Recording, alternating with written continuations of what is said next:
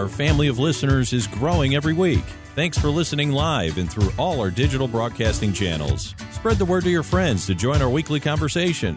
It's time to think about the Bible like you never have before. This is Christian Questions. Our website, ChristianQuestions.com. Here's Rick and Jonathan.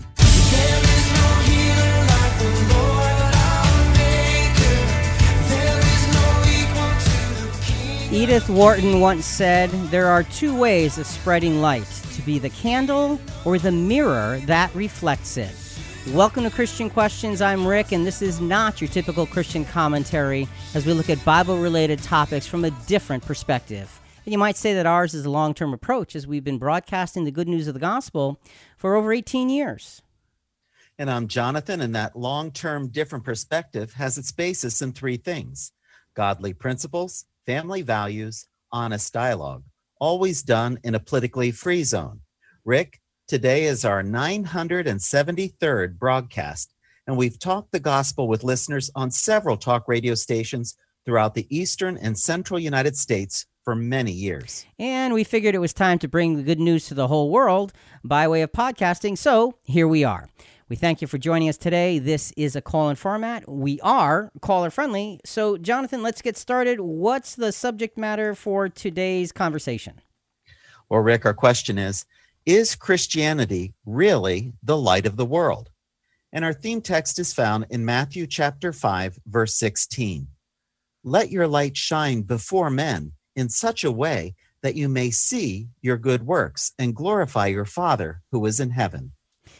So the bottom line is this the, the world has systematically become, or it's becoming, a dark place. It's not that people are purposely looking to dwell in darkness, it's that people, many people, have come to believe in things that had their origin in darkness and treachery. Wherever you look, you can see the subtle creeping in of thinking, philosophies, and actions that do not reflect the wholesome goodness of godly righteousness, but they rather engulf all in their path in a pervasive and deepening gloom that is labeled as a new understanding of what is good and acceptable. Now, Jesus emphatically told his followers to be the light of the world, to be that city set upon a hill for the whole world to see. So, how are we doing with that? Is Christianity truly the light of the world, or have we misrepresented and failed the light of the gospel? Is the world supposed to see our light and come to it? Or are we specifically off track in our understanding? Well, Rick, it's an interesting subject. And I was thinking about churchianity and Christendom has misrepresented the true gospel, and it is very dark. Um, if you read in First Timothy 4 1 to 7, it describes their teachings as doctrines of devils, no light. Well, and when you have no light, it's awful hard to be the light of the world. So it's always our objective with each subject we choose to approach it in a biblical and very relevant, practical way. We search out the original context of the scriptures that we cite. We try and find their true meaning and combine those scriptures with the pressing issues of our day to give you something to really think about. So, to get this conversation started about Christianity as the light of the world. Is it really the light of the world, or is it just a story we're making up, or is it a scripture we're reading that doesn't really work? Let's go to a uh, a CNN special. This was from several years ago, Real and and the the the YouTube title for this was "Religion to Become Extinct." Experts predict. Now, this was several years ago. They were predicting it would become extinct in certain places by 2011. Again, several years ago. But let's listen in to the soundbite on this particular CNN report a chat with our religious affairs contributor, Richard Greene, to find out what is going on. Are people just fearing God less or they don't care as much? I mean, how did these guys even predict this, Richard?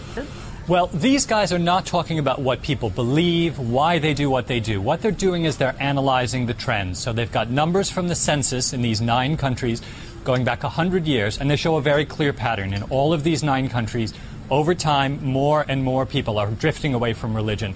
So, what they're saying is this is a trend that's going to continue, and given time, religion will simply die out in those countries. And why those countries? Is, is there something particular about them and not others? Well, it's a question of where the data is available. These nine countries have the information available. The census has been asking people what their religion is. Many other countries, the census simply doesn't ask, so they weren't able to do the analysis there. Okay, so you got this this data, this census. There's nine countries. Religion seems to be dying. They're looking over the last hundred years, and I, I, can certainly say that. Yeah, I can see that. I can see that happening the way society works at this point. So again, the big question is: Is Christianity really the light of the world? To begin figuring this out, what we need to do is figure out what Jesus is teaching us regarding our light shining. Because you know, you you you read that theme scripture, and Jonathan, just just I know you're going to read it again in the in the text, but just read the first line of that. Let your light shine before men okay. in such a way. All right, so just let your light shine before men. What does that mean? Does that mean we're supposed to be bringing people to this great light here? Jesus mentions this idea of letting your light shine, actually on two separate occasions. His first mention is immediately following the Beatitudes, and that's really where our theme scripture comes from. That's in Matthew chapter 5. Let's go to verses 13 to 16. You are the salt of the earth, but if the salt has become tasteless, how can it be made salty again? It is no longer good for anything except to be thrown out and trampled underfoot by men. You are the light of the world. A city set on a hill cannot be hidden, nor does anyone light a lamp and put it under a basket, but on the lampstand, and it gives light to all who are in the house. Let your light shine before men in such a way that they may see your good works and glorify your Father who is in heaven. All right, now we're going to be taking the scripture apart and going through it throughout the rest of the the podcast. But Jonathan, let's get started with uh, just kind of looking at this, this in a lot of ways sounds almost like a, a pep talk. Jesus, Jesus is giving his followers a, a talk and say, "Hey, look, guys, this is this is what you're capable of being. This is what I'm asking you to be. This is what you're supposed to do. You're supposed to be the salt of the earth. You're supposed to be the light of the world. There's this city that's set upon a hill. And, and when you're in the house, the light doesn't get put under a basket. It gets put out on the table so everybody can can can draw from it. So Jesus is saying to his followers, "Hey, you've got a great job. You're light." The, the, and, and Rick, this whole thing made me think we're a steward of the truth and he describes it as salt and as light. Right. and it's a responsibility that we're to take seriously. It is. And so so the question is okay well well but what does that mean? What does it mean to be the light of the world? And again if you ask the question is christianity the light of the world? I dare say if you look at the world and you see the condition of the world now the answer would be absolutely not Christianity is not the light of the world, but Jesus said Christianity is the light of the world. So how do you get those two things to uh, to, to agree with one another? Because they seem at first glance to be about as far apart as you can possibly imagine. Great point, Rick. We'd love to talk to you right now. We're live. Call us at 866 985 for all. That's 866 985 4255. Or leave us a comment at christianquestions.com. And you can uh, leave us a comment via your Seek uh, Christian Questions app, or if you can um, uh, get on the uh, christianquestions.com. If you are listening via the Mixlr platform, you can get on the chat board. We'd love to hear from you. Okay, so back to it. Jesus mentioned being the light of the world in Matthew in, in relation to the Beatitudes. We're going to get back to that in a bit. He also in Mark and Luke, in Mark 4, 21 to 23, which we won't read, and Luke, light immediately follows the parable of the sower. Remember the parable of the sower and the seed that goes in all the different places? Mm-hmm. Okay, so Jesus gives that parable, he gives the explanation of that parable, and then he says this, and this is in Luke 8, 16 to 18. Now, no one, after lighting a lamp, covers it over with a container or puts it under a bed but he puts it on a lampstand, so that those who come in may see the light. For nothing is hidden that will not become evident, nor anything secret that will not be known and come to light. So take care how you listen, for whoever has, to him more shall be given, and whoever does not have, even what he thinks he has he has shall be taken away from him. All right. So again, he uses part of the exact same anal- analogy in a different place. Here he's saying, you know, okay, you know, you're you're like that light on a lampstand, and the light that's on the lampstand inside the house is a pretty important fixture in the house, because without it, nobody can see anything that's happening. So, so Jonathan, there's several things about these two sets of scriptures in which Jesus mentions our responsibility of being light that we want to touch on. And so, so there's there's th- three basic points we want to make at this point. What, what what's the first one? The ingredients of these lessons: salt and light. Okay. We're going to discuss each of those a little bit later because they're very, very important. You already alluded to that, that they're important to understand and put into their a proper perspective. What does it mean to be, as Jesus said in the previous scripture, the salt of the earth? What does it mean to be the light of the world? Because when you look at the world, Christianity is not lighting the way. And so you got to say, well, how is it that we could possibly be the light of the world? Or have we completely let Jesus down in what we're doing? I mean, that, that's the other, the, the other big question that we have to ask here. So we'll get into salt and light specifically as ingredients in this lesson in a little bit. What's the next point? The examples of these lessons salt's usefulness, a lighted city, and a lamp in a house. Okay, salt's usefulness, a lighted city, and a lamp in a house. We're going to talk about that later too. So, so like, well, what are you going to talk about now? Well, right. give me a minute. but we'll we'll get to that in, in, in a little bit because there's a lot there. The usefulness of salt. What does it mean to be that city set upon a hill? What does that mean? Because that's pretty dramatic picture language because when you see a city set upon a hill all lit up at, in, in, in, in darkness, it's like it's magnificent. What does that mean for Christians? And what's the next point that we need to, to put in place? The context of these lessons, your favorite thing. That's right. Let's talk about that now. Okay. put everything else off, but let's talk about that part right here, right now. So, so the first lesson, the first time Jesus uses this analogy is in Matthew 5 and it's the Beatitudes. And you remember the Beatitudes, right? Yeah, blessed are you if. right. You know, it, blessed are the merciful, blessed are those who are persecuted for righteousness' sake. You know, it, it gives you all of these these character lessons.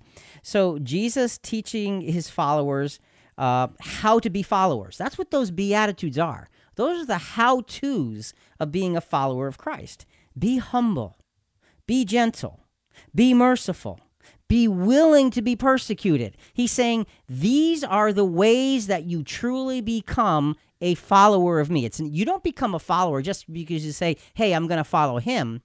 You become a follower by walking in his footsteps and he told us how to do that with those beatitudes. And Rick, speaking of um, persecution, letting your light shine can be bothersome to some people in the world your light can reveal things about them they may not like and so they may take it out on you. Yeah. Well and, and, and that's such an important thing and that's why the the last of the beatitudes is about being persecuted and he gives more explanation on that. But jonathan you know we always think of the beatitudes as, as you know those first few verses in matthew 5 i think it's the first 13 verses. But actually all of matthew chapter 5 and some of the context around it are part of that whole lesson and I really believe that that whole lesson, not just the Beatitudes part that everybody seems to know so well, but everything else, is one of the most important discipleship teachings that Jesus ever gave. You can't just take those first 13 verses. When you take everything that's around them and you absorb it all, he is telling us all about the incredible importance of being a follower of Christ. And throughout our um, conversation today, we're going to come upon what we call light bulb moments. If we're talking about being the light of the world, you want that light bulb to go on. So, what's our first light bulb moment here? Well, Rick, we become powerful examples of God's light when we live as Jesus did. Okay. You're an example of God's light, not because you say so, but because you live as Jesus did. Okay, let's go to um, another YouTube soundbite. This is from Rebel Media. This is interesting. It's the, the the the YouTube video is called "The War on Traditional Values Has Created a Lost Angry, Confused Generation. It's an awful long title, but it has a lot of very, very good and important pieces. Let's listen. Why are we so quick to throw away the values of our past? I've said this before on Twitter that I find it very sad we spend most of our time in universities deconstructing and destroying tradition and culture instead of creating any. This is the problem with postmodernism and deconstruction of older values. We've deconstructed religion, race, gender roles, tradition, the nuclear family, and much more. What have we left ourselves with? A generation of lost and confused individuals with no identity. Well, that's a pretty indicting statement. And and she's right. We have deconstructed so many things that were the values that kept society together. Amongst those values having been de- deconstructed it are the values of Christianity, and that doesn't lead to anything really good. And Rick, it reminds me of people are empty and hollow. There, there's no sustenance. There's nothing, no backbone, Right. Right. and standard within them. Well- and you know what? Satan loves it. yeah, because Anything he can do to knock the Christian off track and make them look stupid and bad, he'll do. And it seems like society is falling right in line. Yeah, and we're going to get into some examples of that very thing. uh, That now that you mentioned that, as we go through this podcast, so folks stay with us for that. Uh, so you're you're right. There's not. It's hollow. It, it's it's something that's there on the outside, but it's got no sub, substance on the inside holding it together. So the Beatitudes, very very important character lessons are the first context. Now jesus again remember mentions this whole idea of being the light of the world uh, just after the parable of the sower okay? Jesus teaches us about spreading the gospel in that parable. He shows us what to do uh, as his followers. So it's interesting. In the first context that jesus used the idea of being the light of the world he told us how to be followers in the second context that Jesus said, You are the light of the world and you need to shine brightly, he was telling us what to do. So he said, Here's how to be, and here's what to do. Both of those things have everything to do with being the light of the world. So that's getting us started, and that brings us to another light bulb moment, doesn't it? It does, Rick. We become powerful forces of God's light when we do what Jesus did. Okay, so when we live as Jesus did, as in the Matthew 5 context, that's the lesson. And in the Luke 8 context, it's when we uh, do what Jesus did. That's how we can begin to become the light of the world. So it gives you a sense of how do you make this actually happen. So now, look, Jonathan, many denominations would see this in many different ways. And many non Christians would see this in many ways as well. This brings us to another question Is there a connection between salt and light in Jesus' example, and how are we to live? CQ 3D. Three viewpoints Christian, secular, and neutral. Salt and light are two very common analogies in the New Testament referring to the life of a Christian. There is a deep connection between them and the teachings of Jesus that we are now talking about, and understanding this deep connection will really help us to see how Christianity is, in fact, the light of the world. And again, again, I say that yes, Christianity is in fact the light of the world. When you look around, though, it's like, okay, show me the evidence of the light, and you go, uh, so so you, there's got to be something more to this. There's just got to be something more. Um, so let's get started by looking at some of Christianity's failures.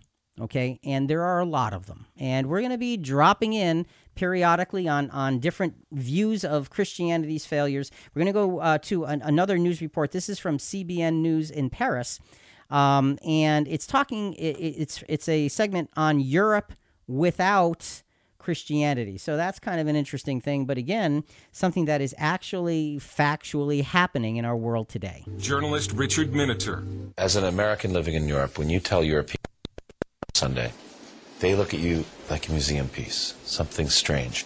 Near Brussels, at Christian Center and Assemblies of God Church, Belgian pastor Paul de Vos ministers to a culture in which Christianity is largely irrelevant. In the United States, people would uh, more quickly turn toward at least Christ in general and Christianity, because it's still somewhat part of the culture in general. Here in Europe, uh, we have gone beyond uh, that point, and we do not expect anything from religion apart from some very abstract hope that there is something after this life. So that's kind of interesting because he says, okay, the only thing that's expected from religion here is some kind of abstract hope. And that doesn't that doesn't set really well. It's like, what do you mean? That's all Christianity has to offer is some abstract thing that maybe there's something after this life? Well, Rick, if you think about Europe and the experiences of the past, you have to look back at the Dark Ages, you have to look back at the Holocaust and actually some Christian groups supporting the Nazis. And you say, I mean, what do you expect from that Yeah. example? Well, yeah, and, and, and those are, are are are legitimate reasons when you look at the Holocaust and things like that to say, well, okay, if there is a God, uh, certainly he must have been asleep. Certainly he must not have been paying attention, or certainly he is he's just a a, a foolishness in in the minds of men. So you're right. There there's lots of reasons for people to doubt what Christianity is. And, and look, we've got to we've got to address that as we talk about this. So let's talk about salt because Jesus said, "You are the salt of the earth, you are the light of the world." He talked about being the salt of the earth first. So that means that there must be something there that's sort of a I don't know, an introduction to being able to be the light of the world. So let's take a look at that. Let's take a few minutes here on salt.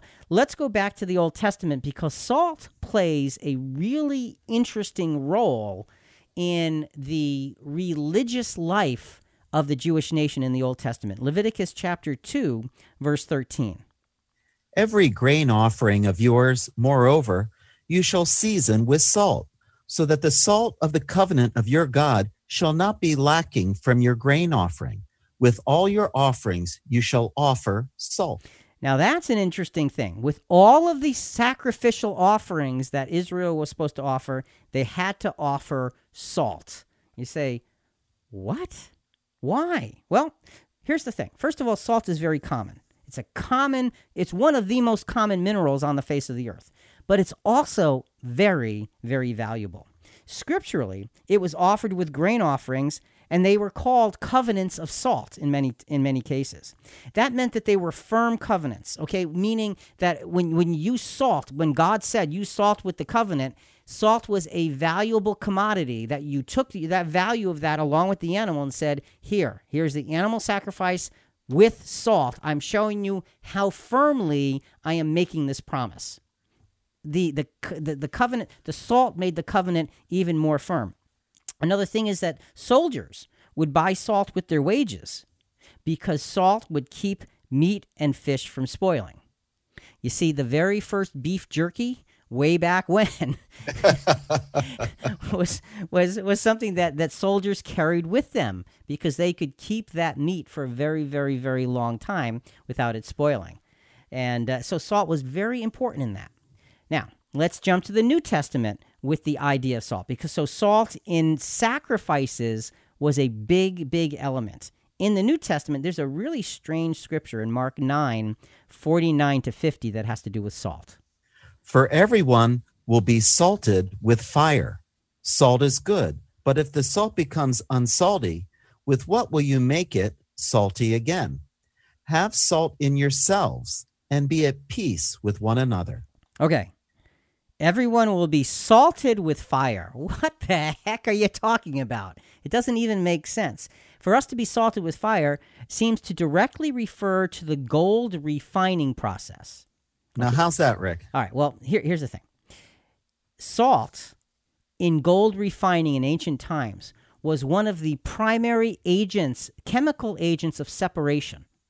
If oh. you didn't put salt into the crucible with the gold, it would not be stimulated with the heat to separate the elements, to separate the gold from the dross. That's what salt did. You had to have a significant amount of salt in that process to be able to come out with gold. That's interesting. Yeah, it really it really is. And and a lot of us, you know, it's just something we just don't know a whole lot about. So this salt factor teaches us that uh, it, we believe that it directly refers to the strength and focus of a Christian's character. So when Jesus says, and, and, and Jonathan, this is a lot of my own, you know, an opinion of mine. You, there can be other perspectives on salt for sure. But when I look at it, I think that it's talking about the strength of character, um, our submitting ourselves to being in line with the pattern of Christ so that the Holy Spirit can accomplish its work in us. Kind of like in the refining process. If you submit yourself to the salt, then the gold can come forward. If you don't, it won't. God cannot work good things through a bad character. You have to have a good character as the tool through which the refining can happen. Rick, I wonder what our listeners think. The conversation continues online at ChristianQuestions.com. Contact us there with your questions or comments. Also, interact with us on Facebook, tweet us at CQNet Radio, and we're now on Instagram. And give us a call at 866 985 4 all. And folks, also don't forget programs like this. Every podcast we do uh, is complete with a with a CQ Rewind document that you can get sent to you uh, once a week if you sign up for CQ Rewind, the full edition. It is a tremendous service. I mean, Jonathan, people, we, we get such great response from having that document available. It's a free service. You can sign up for it through your app or through ChristianQuestions.com. And if for some reason you don't like it, you can unsubscribe with the click of a button, and that's the end of that. A free service. It gives you the documents, it gives you the scriptures, it gives you the illustrations that help us, uh, that we use to help make the scriptural points we're talking about. CQ Rewind, the full edition. Give it a try. Okay, Colossians 4 6, back to salt. Let your speech always be with grace, as though seasoned with salt, so that you will know how you should respond to each person. Okay, your speech should be with grace, seasoned with salt. And I think that means really seasoned with really good character. Have a, a, a stellar character flow through your speech. See, now, to me, Jonathan, salt is not the measure of our faithfulness. It's an ingredient in the purifying of our faithfulness. Because when we come to Christ, we should not be the same person as when we have been a Christian for a long time. Right? There should be a difference. Right. Yes. And that is the where salt comes in into the development of that character to make us something different than when we started something higher something better something stronger something more spiritual so so so thus we look at salt the character is not an end, but a means to an end. Focused character brings a purity of purpose.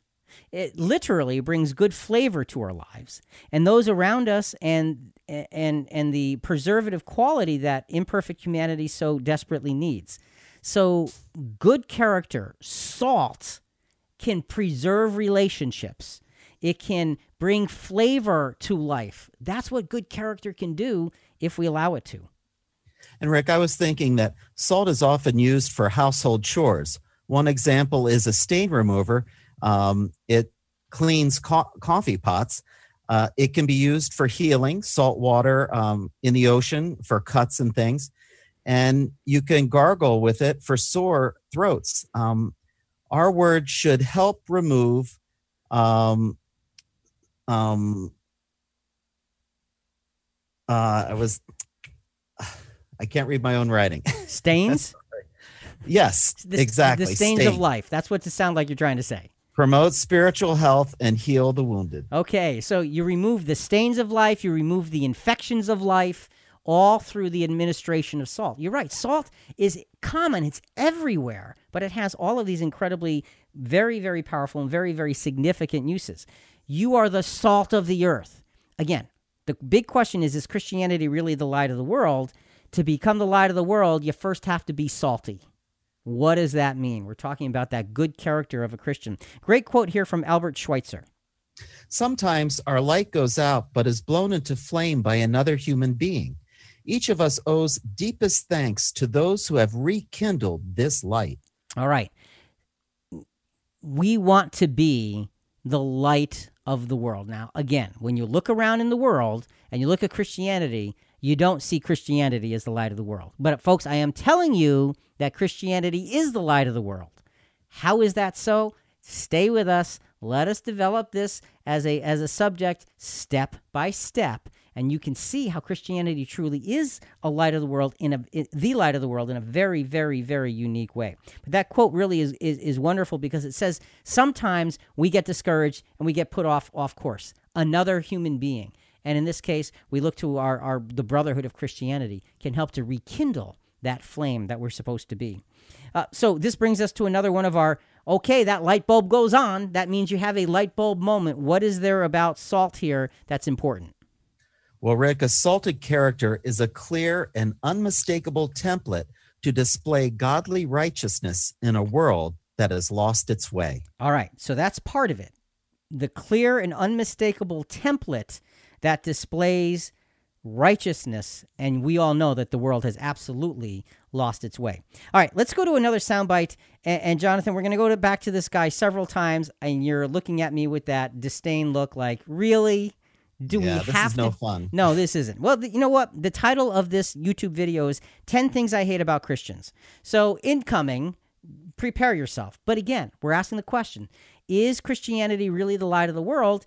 You get people like this with their kind of complaints, and you can see why people think absolutely Christianity has nothing to do with light in this world. So let's li- listen to one of several sound bites we're going to go to from this particular uh, YouTube video. Hi, I'm Anisian, and this is 10 Things I Hate About Christians. They sound crazy. Yeah, uh, what are you doing? I am praying to God. What's that? I'm talking to the creator of all things. That's strange because I don't see a hands free Bluetooth device. He doesn't need a phone to hear me, silly. So is he in the closet or something? No, he's everywhere, all the time. They cherry pick which parts of the Bible they actually follow. You know, God says we should kill witches, so if I ever meet so one. So you would murder a witch? Exodus 22 18 shalt not suffer a witch to live. Here's the problem you eat bacon, and the Bible specifically instructs its followers not to eat any form of pig. Well, uh. You can stop being a nutcase now. Okay, so you know you can clearly tell Jonathan when you're being picked on, and, and such is the case with such a video. Why do we play it? Because these are real, legitimate questions that people have about Scripture and about Christianity, and say, yeah, Christianity is dumb in its approach to things. And you know, when you look at it the way they're looking at it, I get it. I understand why they're saying it. Do I think they're right? Absolutely not. But I, you, you, you've got to be able to get and appreciate why they're saying it. Now, are there answers for all those things? Oh, you betcha. Oh, you betcha. But we're not going to go into all those answers at this point. What we are going to go into, though, is feeding that frenzy by taking a look at the backwards world that our salted characters have to deal with. Folks, this next scripture is a powerful scripture that describes a real mess of the world. It's a prophecy in Isaiah 5 18 to 21, and then we're going to go to verse 23. But listen to how it describes the world.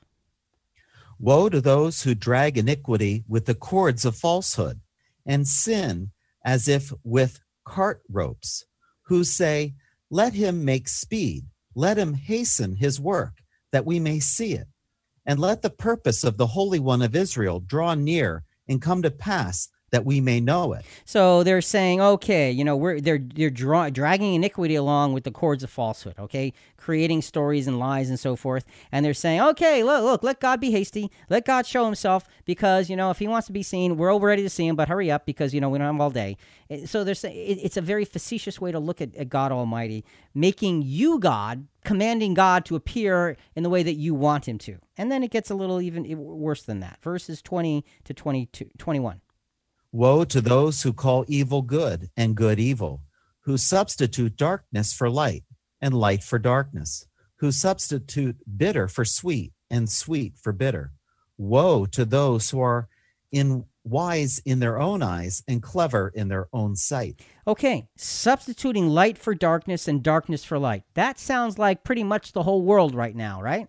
It really does, Rick. Okay, substituting bitter for sweet and sweet for bitter. Sounds like the whole world right now, right? It's backwards. Those who are wise in their own eyes. Again, backwards, becoming God, not looking up to God. And then verse 23. Who justify the wicked for a bribe and take away the rights of the ones who are in the right. Okay. Sounds like today, Rick. It certainly does. And it's a really it's a great prophecy that helps us to see just what the world uh, has come to and what what the world looks like in terms of of um, morality, in terms of things that you can rely upon. See, Christianity does have standards, and they're standards that we believe are set beyond humanity. And that means there are standards that we have to look up to. What this is saying is there comes a time when all of that is trying to be washed out, washed away, put aside because man is got the, all of the wisdom in his own head and in his own heart, and that doesn't work well for anybody under any circumstances. And and even Christianity is being dumbed down Yes. in the same way. Uh, very, very, very seriously so, especially when you take the, the, the prosperity gospel and how it takes the principles of Christian sacrifice and turns them into uh, Christian. Um, Christian accumulation. Uh, It's just something wrong. So, a salted character has to precede our being light. You have to have that salted character before you can be light because its dramatic contrast with worldly thinking is necessary so we can maintain the light of God's direction throughout life. So, you see, if you don't have that strong, strong Christian character, you're never going to be able to be the light of the world. Salt has to come first. That really is what we're talking about here, and that's an important place to start. All of that being said, what about this question? We've talked about the importance of salt. So now, what about light? We are light, or is it given to us? You thought we had it figured out. Time to make things more complicated.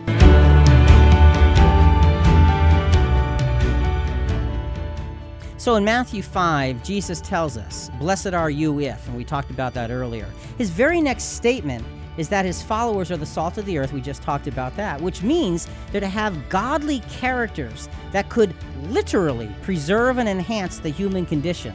And then he says, they're to be the light of the world. Well, let's look, in, look into how we become this light. How do you become light? Because that's what he says. Jesus says, You are the light of the world. Let your light shine.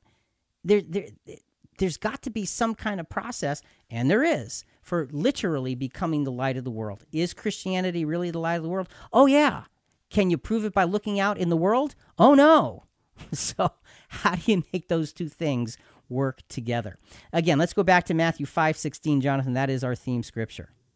Let your light shine before men in such a way that they may see your good works and glorify your Father who is in heaven. And oh. Rick, we want to bring honor to God and glorify Him and not ourselves. Right. Though people may see our good works, it's not about us. And see, here's the thing we don't naturally possess the light of God. We don't. We don't naturally possess it. And you're right, it's not about us. So to let our light shine, we have to go first find the light. And the light isn't natural. So it can't be about us because we don't own it to start with. Now, we're given it if we do the right things and we live the right way and we follow sacrificially and all of that, but you got to find it first. So, how do you find this particular light? And, Jonathan, there's a lot of different kinds of light in the world.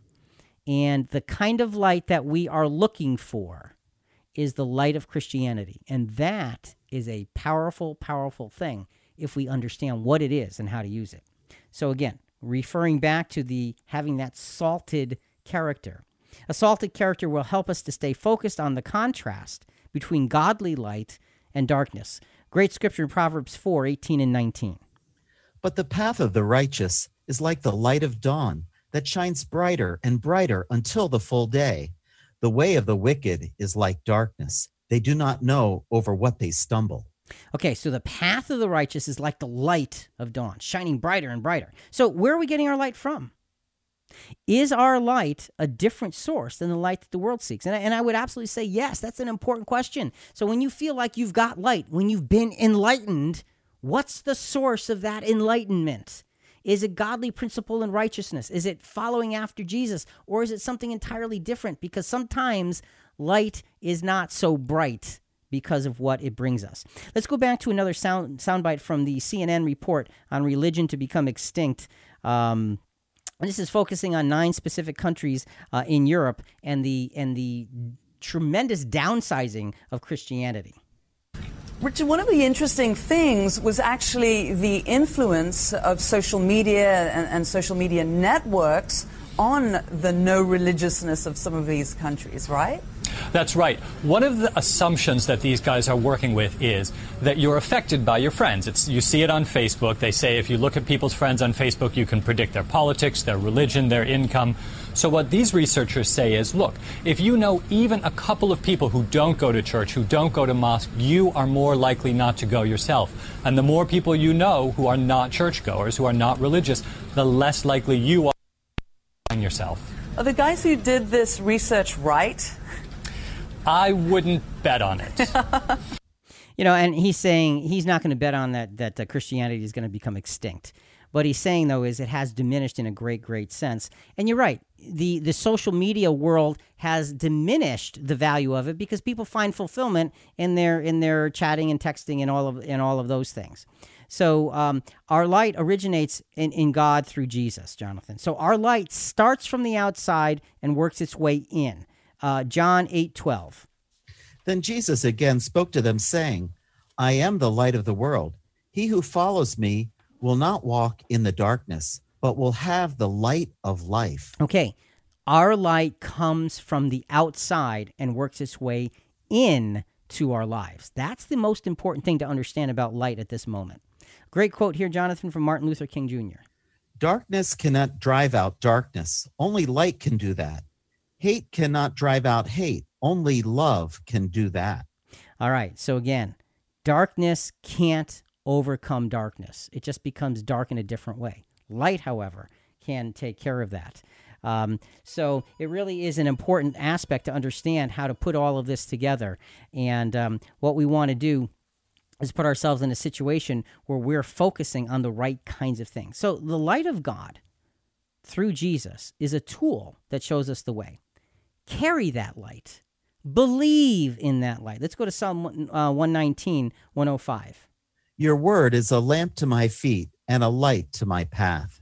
Okay, simple, straightforward scripture. Your word's a lamp and a light. It's outside coming in for us. Psalm 27 1. The Lord is my light and my salvation. Whom shall I fear? The Lord is the defense of my life. Whom shall I dread? Again, the light is from the outside in. Jonathan, looks like we have a call. Good evening. Welcome to Christian Questions. I believe we have Julius on the line. Hello, Julius. Hey, good evening, brother. Good evening to you and Jonathan, the whole team, and all our friends throughout the world. Thank Greetings you. to everyone. Yeah. Uh, yes, uh, I think you just quoted a scripture. That's uh, one of my uh, the ones that I was thinking about. You know, uh, the thing that strikes me on this subject is that uh, our Heavenly Father is styled, our God, He's styled as light. In the first epistle of John, chapter 1, verse 5, it says that our, our God is light, and in Him is no darkness at all. And uh, the text that you, you just quoted, uh, uh, Psalms 119, 105, I think connects to what uh, I'm, uh, my thought tonight. That is that we have no light of our own. Right. That we need to go to a source. That, that's our Heavenly Father. So uh, I think that's uh, that's us. Uh, it should humble us that it, it's all from Him. It's all from our Father. The Lord Jesus exemplified that also. We have no light of our own. God bless. All right, Julius, thanks so much. We appreciate your thoughts. Uh, good scripture as always. Thank you. And and he's right. We have no light of our own, but we can become the light. And the question is, how do you get there? And the first step, as Julius was was was intimating, is you've got to take the light from somewhere else. You've got to take that light and adopt it for your own, outside in. That's how we get light. So so you know, w- the last two scriptures that you read, Jonathan and Julius. Thanks again for the thoughts and, and the scriptures. Were from Psalms about care and about caring and believing in the light of God. Light is also a tool that feeds us and kindles a positive outlook. Not only do we have to carry and believe in that light, we have to absorb it. We have to we it's got to it's got to kind of like filter itself into our being. Psalm 97, 10 and 12 really tells us that. Hate evil, you who love the Lord. Who preserves the souls of his godly ones? He delivers them from the hand of the wicked. Light is sown like seed for the righteous, and gladness for the upright in heart. Be glad in the Lord, you righteous ones, and give thanks to his holy name. Okay, so hate evil, you who love the Lord. Um, light is sown like seed for the righteous ones, and gladness for the upright in heart. When you think about it, sown like seed for the righteous ones. What does a seed do? It absorbs the nutrients of the soil and the water so it can grow. We have to absorb the light of God so we can grow.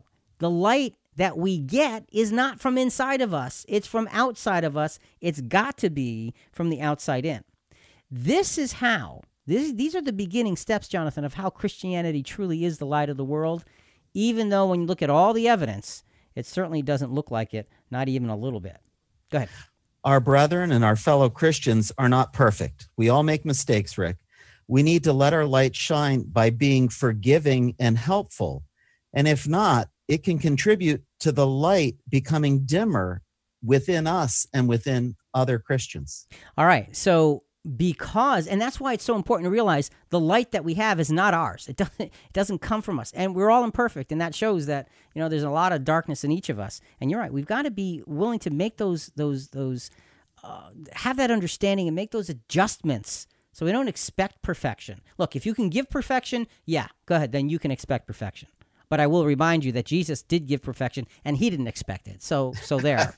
okay. but anyway, let, us go back. Let's go back to 10 things I hate about Christians. Sorry, but I want to go back there because it gives a sense of how people look at Christianity, how people look at the Bible, and they really th- see it as something that is just it's just something that you can just simply make fun of. Let's listen. Many of them regularly oppress others while still pretending they're good people. I'm not a judgmental person. I just don't think gay people should be allowed to get married. So, gay people shouldn't have the right to marry consensual, loving adults. It's not me, it's the Bible. It says here if a man lies with a male, both of them have committed an abomination. They shall surely be put to death. They often preach about respecting other people's religious beliefs, but don't really practice that themselves. There is a war on Christians right now, and it's unacceptable. Religious freedom is part of the foundation of our great nation. Muslims. They are all terrorists and should be banned from this country. They literally believe God will forgive most anything. Ugh, you're not trying to get me to go to church, are you? I'm just letting you know that I'm moving next door and I'm a registered sex offender. I may or may not have raped and molested multiple people. Okay, so I'm definitely moving now. Don't judge! The Bible says! The Bible says. John 1 9. If we confess our sins, he is faithful and just to forgive us our sins and to cleanse us from all unrighteousness. I can't wait to meet all the other forgiven rapists and pedophiles in heaven. Okay, timeout. You know, and, and Jonathan, I, I almost didn't want to use that particular piece because I know why. it, it's it's entirely, utterly, completely, overtly offensive and misrepresenting. It is it is a lie about Christianity. It's an out and out absolute positive lie. But decided to use it for that very reason. Because some of the things that they're accusing Christianity of, what they're saying is, well, you know, there's there's there are other sources of light and Christianity is in darkness, and you should see that. They're misrepresenting what true forgiveness is in Christianity. Because here's the bottom line, and, and I just have to say this. In Christianity, forgiveness means changing what you do. It, the, the whole concept of forgiveness is changing direction. And when, when people say, "Well, yeah, you're forgiven. You can do whatever you want," no, no, no, no. That, that, that is a that is a that is a myth. It's like Greek mythology there, and and you're making God like the gods of mythology, and uh, you know it, it, it's completely off. Their representation, uh, again, the and I'm mad now. See, I chose to to play that, and it made me mad. but again, is Christianity the light of the world? Because that's the world. That's in a lot of ways the way the world looks at us. And says, yeah, you have this big double standard. And, you know, all Christians, the way they, they, they represent it, all Christians believe that all Muslims are terrorists. Oh, stop already. Will you grow up? You know, stop being such a child and making such such accusations that you have nothing to support it with. You take a few words out of context and you build a story. Congratulations, you're just like everybody else who doesn't want to know what the truth is.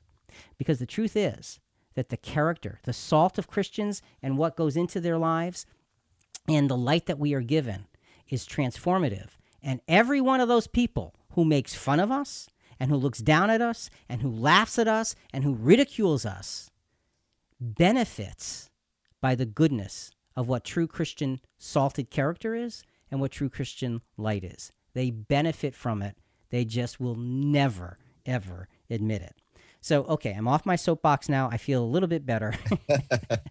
and and we can go a little further. You know, light itself in the scriptures is a tool of defense. It is armor. We should wear it. And the scriptures tell us to do that. Romans 13, 12 to 14.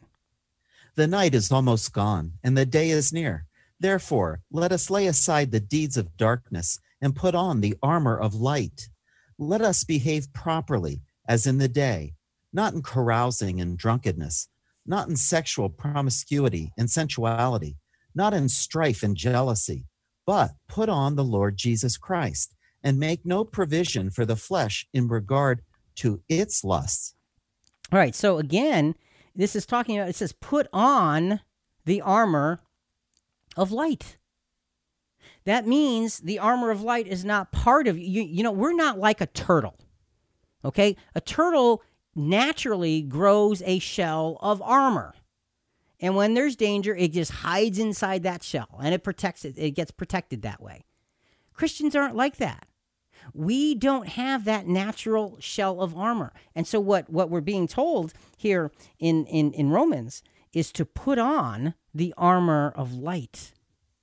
That means that the light of God through Jesus will be able to protect you in your life, in your experiences, in the things that happen to you and around you uh, and for you.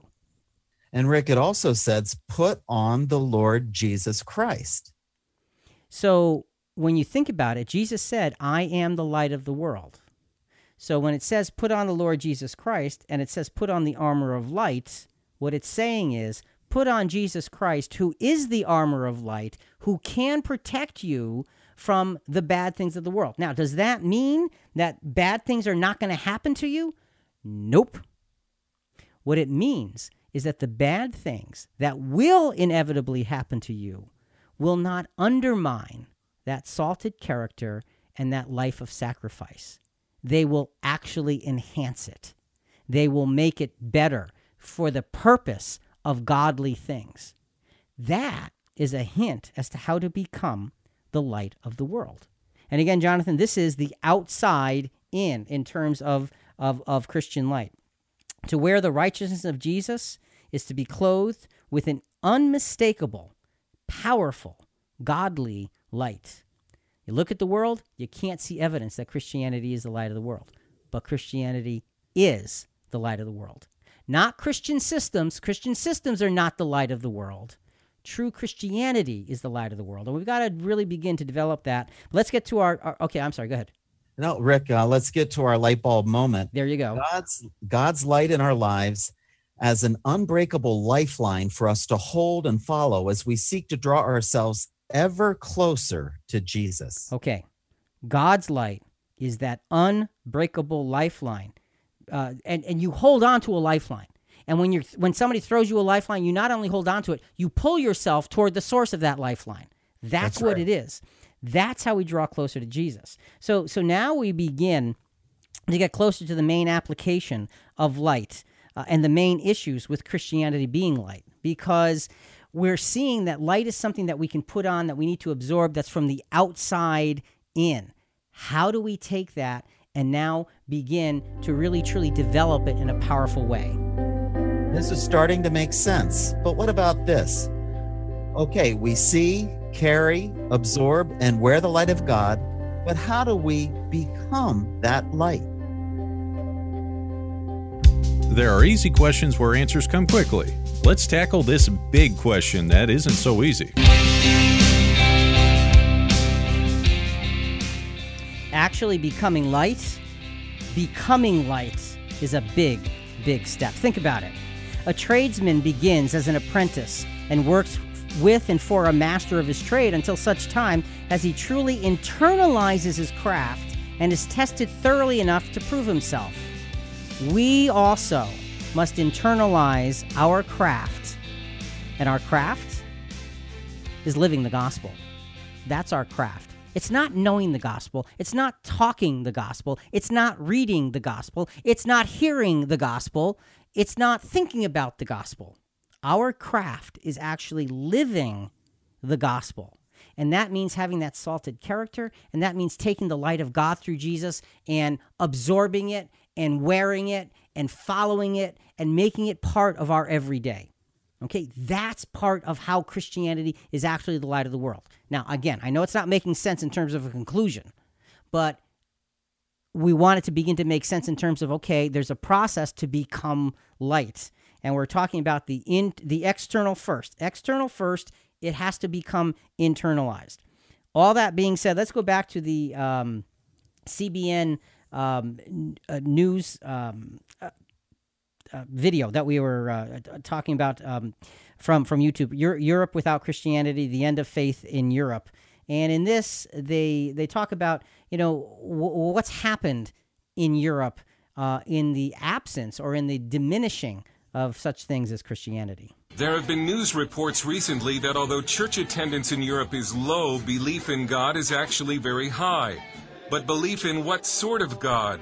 Judging from surveys, it's a New Age faith with a large dose of moral relativism. Vince Esterman, a Frenchman who grew up in Australia, has been a French pastor for almost 20 years and has a dynamic street ministry in Paris. And although he has led a lot of Frenchmen to Christ, he doesn't talk much about revival. He speaks of a Europe that is still moving away from God. Europe that was the custodian of the gospel in the very early decades uh, now is, is the continent that is rejecting the gospel and Christianity. And so we have seen France go into decline, and with it, Europe generally. Okay, so what happens is in the absence of absolutes, and Christianity certainly is built around absolutes. In the absence of absolutes, you always have moral relativism. And that's what they mentioned in the soundbite. You always have that ability to say, okay, it's right because I say so. It's right because I feel it. It's right because he said so and I agree with him, so therefore it must be. There is destruction written all over moral relativism. That's subject for another day. But, you know, again, Christianity, light of the world. How does Christianity become the light of the world when it seems to be losing all of its ground everywhere. Let's go back to a portion of our original text uh, from Matthew 5, uh, verses 14 and 16. And now we're going to really try to get into becoming light. We talked about wearing it and all of that. How do you become light? You are the light of the world. A city set on a hill cannot be hidden, nor does anything anyone light a lamp and put it under a basket, but on the lampstand, and it gives light to all who are in the house. Let your light shine before men in such a way that they may see your good works and glorify your Father who is in heaven. All right. Now, in verse 14, the first sentence says something really remarkable. After all we've talked about about absorbing the light and it comes from other places what is that first sentence in matthew 5.14 you are the light of the world. Okay. Somehow it's now inside out remember it was always outside in right now it's inside out. How did it get there? What happens? What does it mean that you become the light of the world? And folks, this is where you gain traction in understanding how Christianity, true Christianity, not Christian systems, not Christian denominations, but true Christianity is the light of the world. So let, us talk about being the light of the world and the light that is in the house. Okay, remember in, in, in the Matthew 5, there was light that was on, on the hill, the city on the hill, light in the house, and being the light of the world. Okay, we're going to save the city on the hill for later. Uh, but let's talk about becoming light and that light that Jesus described as being in the house and not wanting to cover it up because it lights up uh, the, the environment for everybody else. Okay, so to actually become light, we need to be related to the source of all light because that's how you become it. You want to be a blood relative, if you will. Okay, so let's look at Romans 8 14 to 17. For all who are being led by the Spirit of God, these are the sons of God. For you have not received a spirit of slavery leading to fear again, but you have received a spirit of adoption as sons, by which we cry out, Abba, Father. Okay, We have been adopted into God's family. And now we cry out to God, Abba, Father. Now, you know, the word Abba in, in, in the Greek language has that sense of a, of a, of a little infant's uh, a babbling, if you will, you know, and it almost sounds like that's what a, a, baby says when they don't know what the words are. And it was it was thought that, that children were, were innocent and were, were literally praising God before they knew how to speak. Abba, Abba, Abba, calling out to God. And that's where Abba Father came from. It's a very sensitive look at what the relationship is the blood relationship. Now, I, I, said we're adopted, but we have a blood relationship because of the blood of Christ. To become light, you have to have that blood relationship and apply it in that adoption. So that's the first thing. Okay. So so the second thing is the proof of this sonship, of this blood relationship, is borne out. It's borne out in the begetting of the Spirit of God. And, and again, we're going to go Romans Romans chapter eight. We did verses fourteen and fifteen, and now let's go to sixteen and seventeen. The Spirit itself testifies with our spirit that we are children of God, and if children, heirs also, heirs of God and fellow heirs with Christ. If indeed we suffer with him so that we may also be glorified with him. Okay, so sonship, therefore, also means brotherhood. And this means mutually shared experiences. You know, I grew up with my brother. My brother and I are a year and 10 months apart. And once he got old enough, I'm a little older. I'm older. You know, I like to say I'm older and smarter. He doesn't like the smarter part, but you know. but we did everything together and we had that camaraderie of brothers. And when we were young, we used to play basketball. And even though he was almost two years younger, he would play with me and my friends, and he got to be really, really good because he was always playing with kids older than him. And you know, Jonathan and our entire life, I know I'm getting off on a tangent, but this is brotherhood. Okay. We love to play basketball. And when we were kids, there was never in our entire life a time when we played two other guys, I don't care who they were, where they were from, where we ever lost. Wow. And, and, and it was because we were brothers and we knew each other and it was all about being that unit. That's the brotherhood that's being spoken of here. That the, the Spirit of God, when it comes upon you and it comes upon me, we have that connection and it is powerful and it changes things. And that's the blood relationship to the blood of Christ that you can now become light with. Great quote from uh, Ben Sweetland. We cannot hold a torch to light another's path without brightening our own.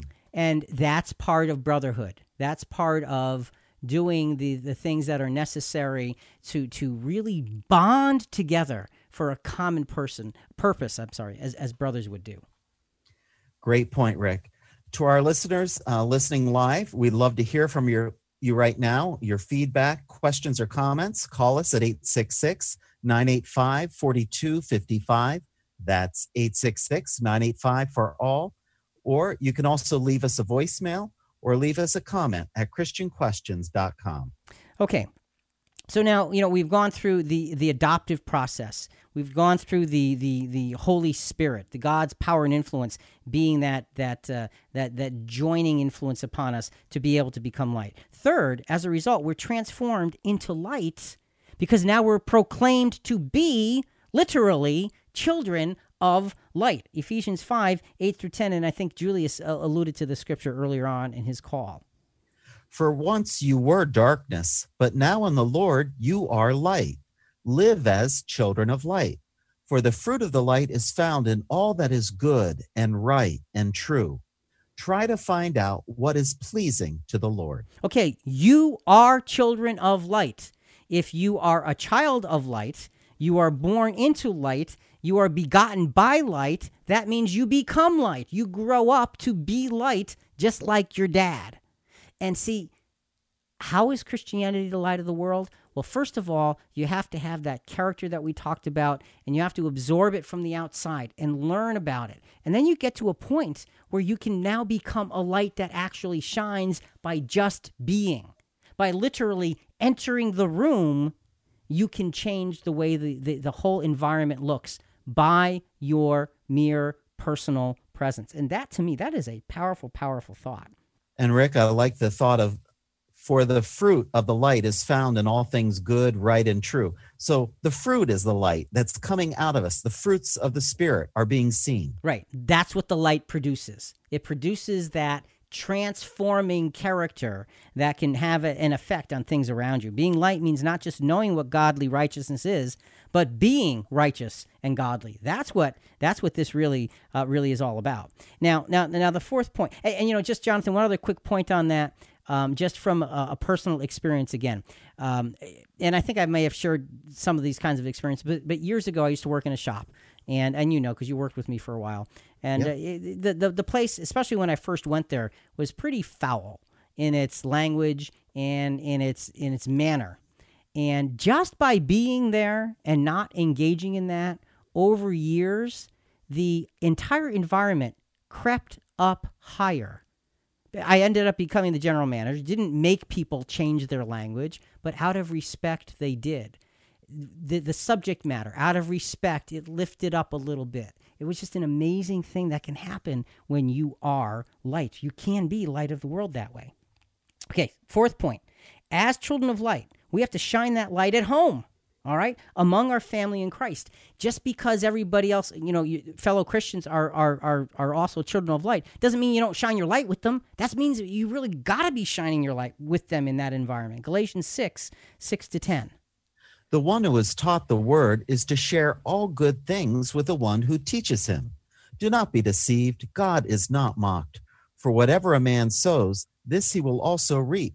For the one who sows to his own flesh will from the flesh reap corruption, but the one who sows to the Spirit will from the Spirit reap eternal life. Okay, so so uh, the apostle's talking about our interactions with each other, and he's saying, whatever you sow, you reap. You know, if you're going to sow to your flesh amongst the brotherhood, you're going to reap corruption amongst the brotherhood. You don't want to be doing that. That is eh, counterproductive to everything that Jesus taught us to do. And another great point is we're to let our light shine to other teachers, um, you know, pastors that are are preaching the, the good news. They need spiritual encouragement right. and and fellowship too, so that can strengthen them. So we we have a responsibility to uplift our pastors. Well, you know, and, and that's that's a really really important point because just because they're they're teaching you doesn't mean they don't need help. It Yeah. doesn't mean that they don't get discouraged. It doesn't mean they don't have difficult trials and tribulations. And you're right. That's a part of our personal responsibility. Uh, verses 9 and 10 of Galatians 6. Let us not lose heart in doing good, for in due time we will reap if we do not grow weary. So then, while we have opportunity, let us do good to all people, and especially to those who are of the household of faith. Okay. So do good to all men, but especially those that are part of that fellowship. Especially let your light shine everywhere. So, Jonathan, the whole point about being light is the light never turns off. If you are light, it doesn't ever stop. If you borrow light, you can put it down. That's not what we're supposed to do. We're supposed to be light. So let's go back to 10 things I hate about Christians just to put a damper on the whole thing, shall we? Oh, thanks. okay, this one's a short one. Let's listen. They irrefutably oppress women. You know your religion is horrible to women, right? Nuh-uh. 1 Timothy 2.11 Let a woman learn quietly with all submissiveness. I do not permit a woman to teach or exercise authority over a man. That's one example. Deuteronomy 22:28 says that if a man rapes a woman, then all he has to do is pay the father money, and then she has to marry him. More non-believer propaganda. Here, check it out. Okay, we irrefutably oppress women. Um, okay, fine. You can think that. You ought to talk to a few Christians. You ought to talk to some Christian women and ask them about the oppression. You know, talk talk to those who are deeply dedicated to Christ. Don't talk to people that just maybe just go to church on Sunday. Talk to the real, real, real Christians and find out what kind of oppression they feel.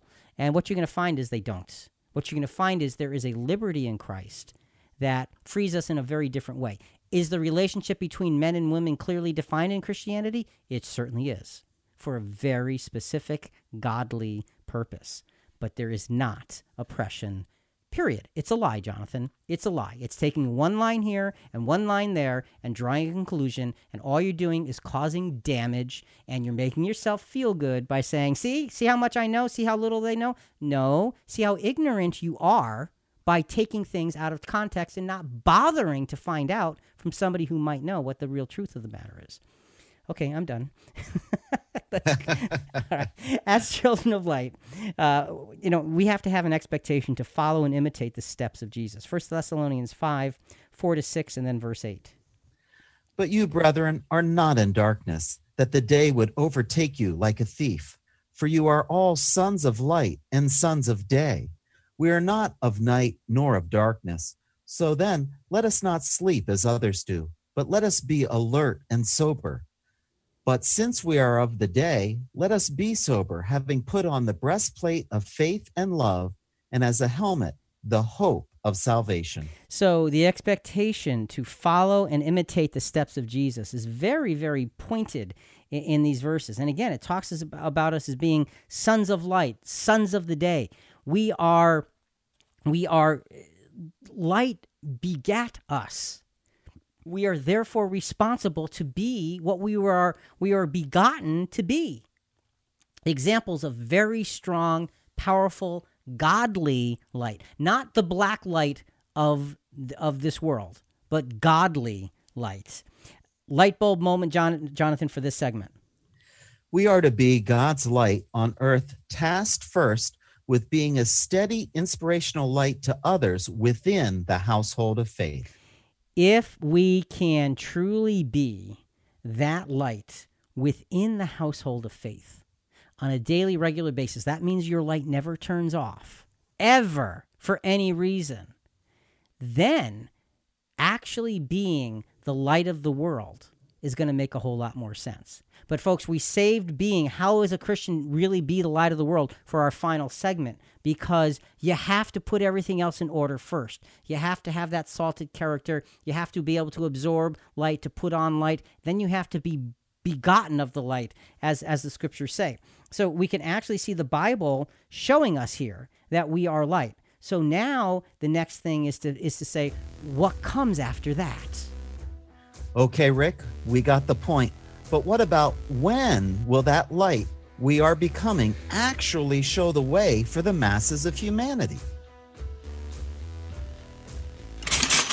Our CQ team has the tools. Time to go to work. We're reviewing the evidence. Now let's put it together.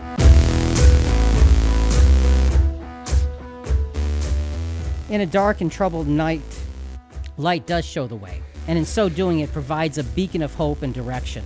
The gospel and those who live it are such a beacon for our misery torn world. So, our next focus will be on where this beacon leads to. Because, Jonathan, when there's a beacon of light, you think about a lighthouse and it's got mm-hmm. that tr- powerful beacon of light, it shines to some place. We are a, we, to be the light of the world is to be a beacon of light that is shining someplace someplace different. That's the point of our being the light of the world. However, before we get to answering that, we got to go. Do we have to, Rick? Do we have to? yes, we do. one one last time to ten things I hate about Christians, uh, because you know, Jonathan, a lot of people think these things, and it's highly unfortunate that they think them out of utter ignorance, for lack of a better better word. Despite knowing how truly screwed up their religion is, they continue to follow it anyway. You realize the Bible is literally pro slavery. Like, if the Bible was a person and could vote, they would say slavery is a good thing. What's the quote this time? Leviticus 25 44. As for your male and female slaves, whom you may have, you may buy male and female slaves from among the nations that are around you. That's the Old Testament. It's a huge part of this book, the one that's the foundation of your religion, the Holy Bible. Old Testament, key word old. Okay. Um, Ephesians 6 5. Obey your earthly masters with fear and trembling. That's the Bible promoting slavery and the New Testament as well. Wow. You're still a Christian, aren't you? Yep. Idiots. Okay. All right. So, and, and we've done actually several several uh, podcasts on on this very issue, and it is entirely when you take the scriptures in their context what they teach is entirely different than what this young man is is is uh, assuming. And that's all he's doing. He's making an assumption. He's reading a sentence and saying, "Oh, look, this promotes slavery." There's nothing in the New Testament that promotes slavery any way, shape, matter or form. In the Old Testament, you can make an argument for slavery, but you also have to understand all of society in the Old Testament. Enough said on that. Suffice it to say that the accusation that Christianity promotes slavery is about as false as you can possibly be. You need to understand the what the words are, how they were spoken, to whom they were spoken, in what context they were spoken, and then maybe you'll get the light. But until then, you're just going to be stuck in darkness. So, Jonathan, we are the light of the world. Where does the light bring the world? Our light shines towards the day of reconciliation. Philippians 2 14 and 15. Do all things without murmuring and arguing, so that you may be blameless and innocent, children of God without blemish in the midst of a crooked and perverse generation, in which you shine like stars in the world. Okay. Our example should be like stars in the world. We should be, our example should be look up worthy. The example of Christianity, people should say, you want to look at, at the character of that guy, Jonathan. He's different. And they should be able to look up to that character because it stands on different ground than the world. That's what being the light of the world is. Our character should be look up worthy. This verse also show uh, this next verse shows us both being reflective of the light and actually carrying and being the light. Old Testament verse, but it brings all of these aspects together. Isaiah 60 verses 1 through 3. Arise, shine, for your light is come, and the glory of the Lord has risen upon you. For behold, darkness will cover the earth, and deep darkness the peoples. But the Lord will rise upon you, and his glory will appear upon you. Okay, your light has come. We are reflecting the light in those previous verses. And now in the next verse, verse 3, we also must be the light. Isaiah 60, verse 3. Nations will come to your light, and kings to the brightness of your rising. Okay, when and where is that going to happen? That's a prophecy that's going to come true. We're going to get to when and where that's going to happen in just a moment. First, oh, Jonathan, I'm sorry, you had a, you had a thought here. Yeah, Rick, there is so much darkness out there that if we're shining our light, it should be obvious. Well, you know what? You're right. It's obvious, but darkness, when people are in darkness and they're used to darkness, light hurts their eyes. Good point. And so a lot of times you see the light and you just shield yourself like, oh, wait, that's way too bright. That's part of the challenge of the world today is the light of true Christianity will hurt their eyes. That's okay. It's all right. Doesn't mean that, you know, we're going to say, oh, you've got to see the light right now. There's something bigger in that. Let's, last sound by Jonathan, we're going to go back to rebel media. The war on traditional values has created a, a lost, angry, and confused generation. And um, there's something she, she's wrapping this up actually in, in kind of a positive way in terms of what's happened to the world and what the world is now missing by taking away the values of things like uh, Christianity. As Brendan O'Neill has stated, nothing speaks more profoundly to the crisis of character than the phrase, I identify as. I am a builder, I am a mother, I am a Jew. There was a confidence, a certainty to their sense of identity, and to their declaration of it. O'Neill's words ring true when looking at the millennial crisis of character. It's tough to know who you are when all the guidelines have been doused in oil and burned, even for things previously seen as innate, such as gender. To be fair, no one wants to be held down by societal constraints. No one wants to be forced to have a certain religion, two and a half kids, a white picket fence, and a dog named Spot. Not that there's anything wrong with that, it's just going to suit everyone. But instead of just being open to other ideas than this nuclear family and traditional lifestyle, what postmodernism has wrought is the deconstruction and rejection of old ideas, most of which still hold a lot of value. So, so what she's saying is postmodernism has taken away the confidence of identity. And that is so powerful because now, Jonathan, what we see in our society are people clamoring to find what their identity is, and, and they're coming up blank and empty. And before the podcast, Rick, you were talking about how terrorism can really work to the advantage of society in that state. Yeah. Well, well what happens is when society is in that state of not having firmness and identity, terrorism has a much easier way of, of rising and, and overcoming. And I think that's why a lot of terrorism is in Europe, because Europe, especially, has walked away from firmness of standards. Now, not to say America isn't, because America is running from such things, just that Europe is further ahead. Uh, well, you know, I say ahead, you know, that's backwards. Ahead on the road to on the road to perdition and destruction, okay? And and so and that's why terrorism can have such a great foothold because the identity of the people is not clear.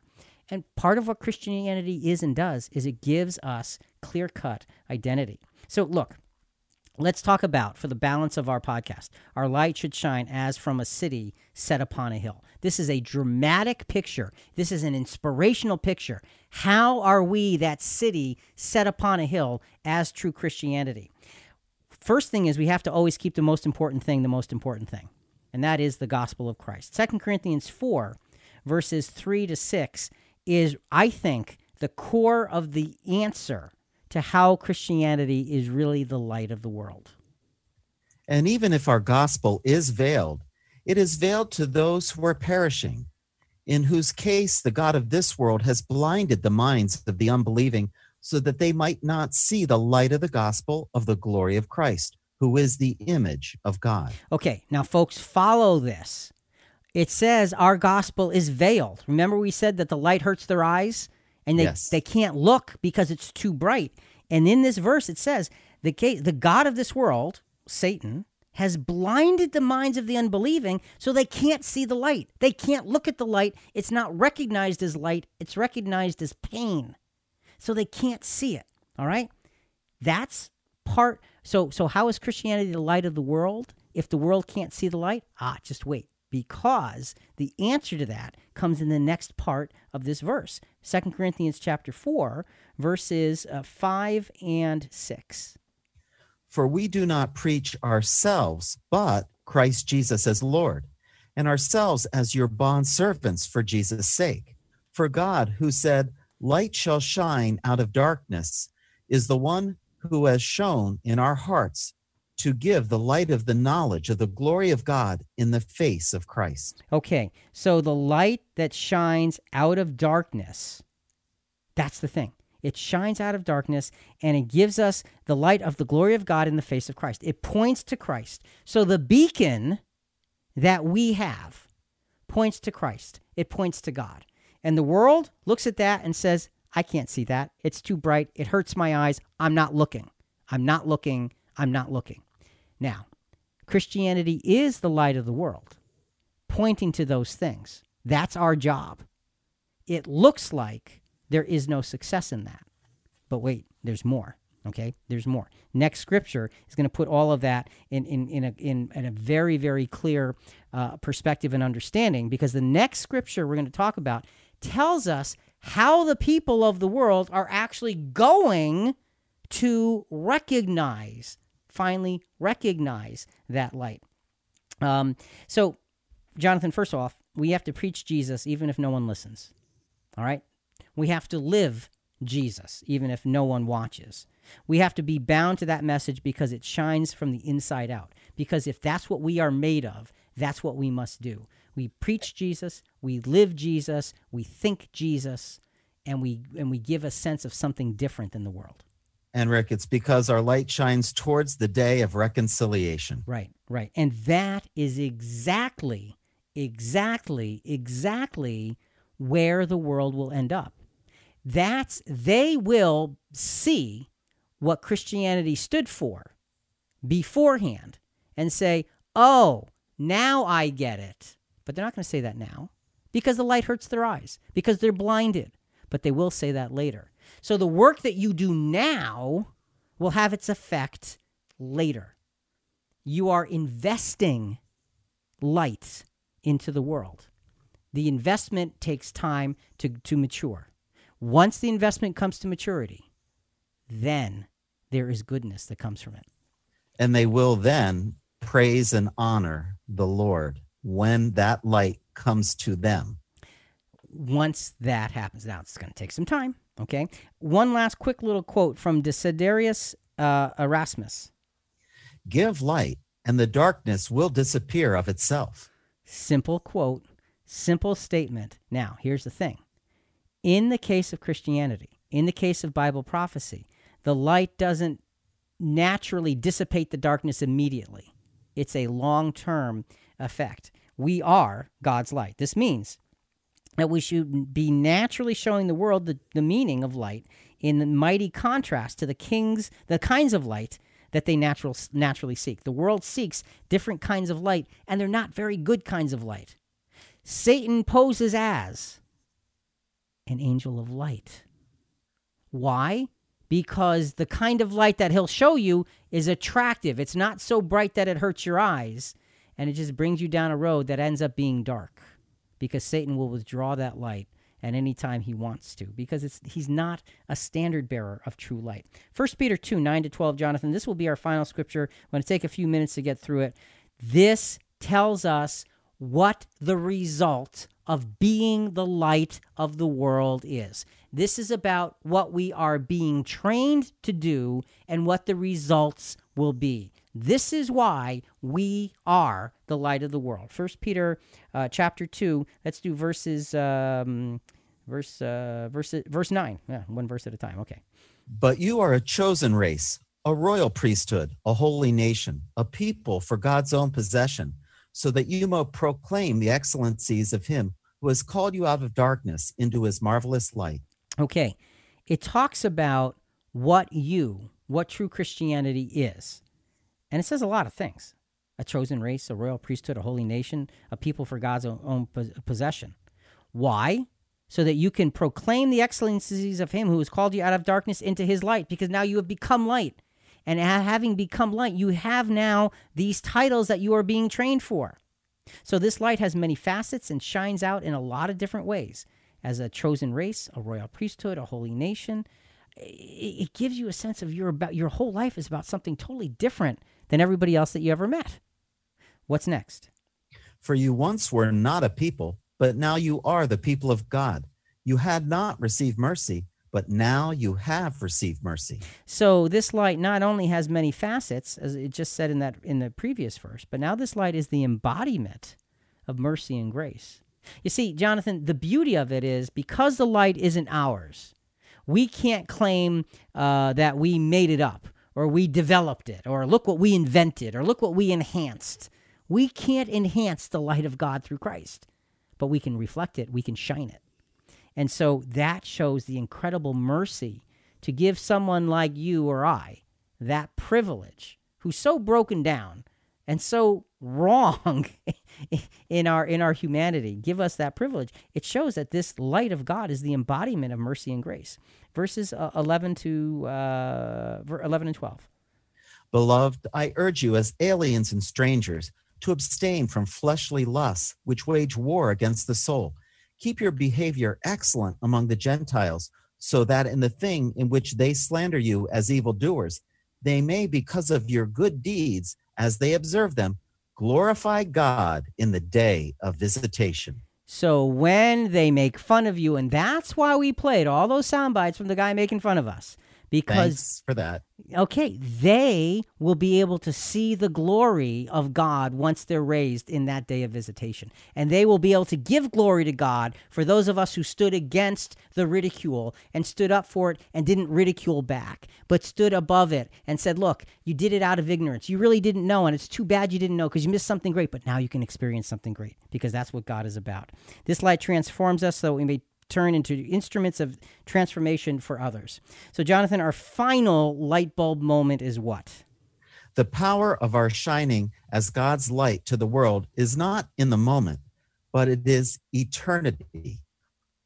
Our lives are tools of light in God's hand to give the world inspiration and hope in the future. Okay. Our lives are tools of light in God's hand. What we do, what we can be, is inspiration for the future. The light that we are shining out of ourselves is the light of the world because it's shining toward a new day. It's shining toward the day when all will be resurrected. Jesus said, All will hear his voice and come forth. Some to a resurrection of judgment. There will need to be judgment, but in that judgment will be the mercy of God's, whoa, the mercy of God's own way, own will through Jesus And it that mercy will bring about transformation. And they'll be able to look at the lives of those who were Christian and say, wow, I get that now. That's the light that I should have seen and should have followed. I get it. Their example in a dark world is an inspiration to me now in a light world. Christianity, true Christianity, is, in fact, the light of the world. For Jonathan and Rick and Christian Questions, we hope you've enjoyed being with us. Uh, we certainly have enjoyed being with you. We'll be back again next week with another subject. But till then, be the light of the world. Think about it. And folks, we love hearing from our listeners. Let us know what you thought about today's topic. Suggest future topics. Start a conversation with us at ChristianQuestions.com. Make sure to download our app at your app store.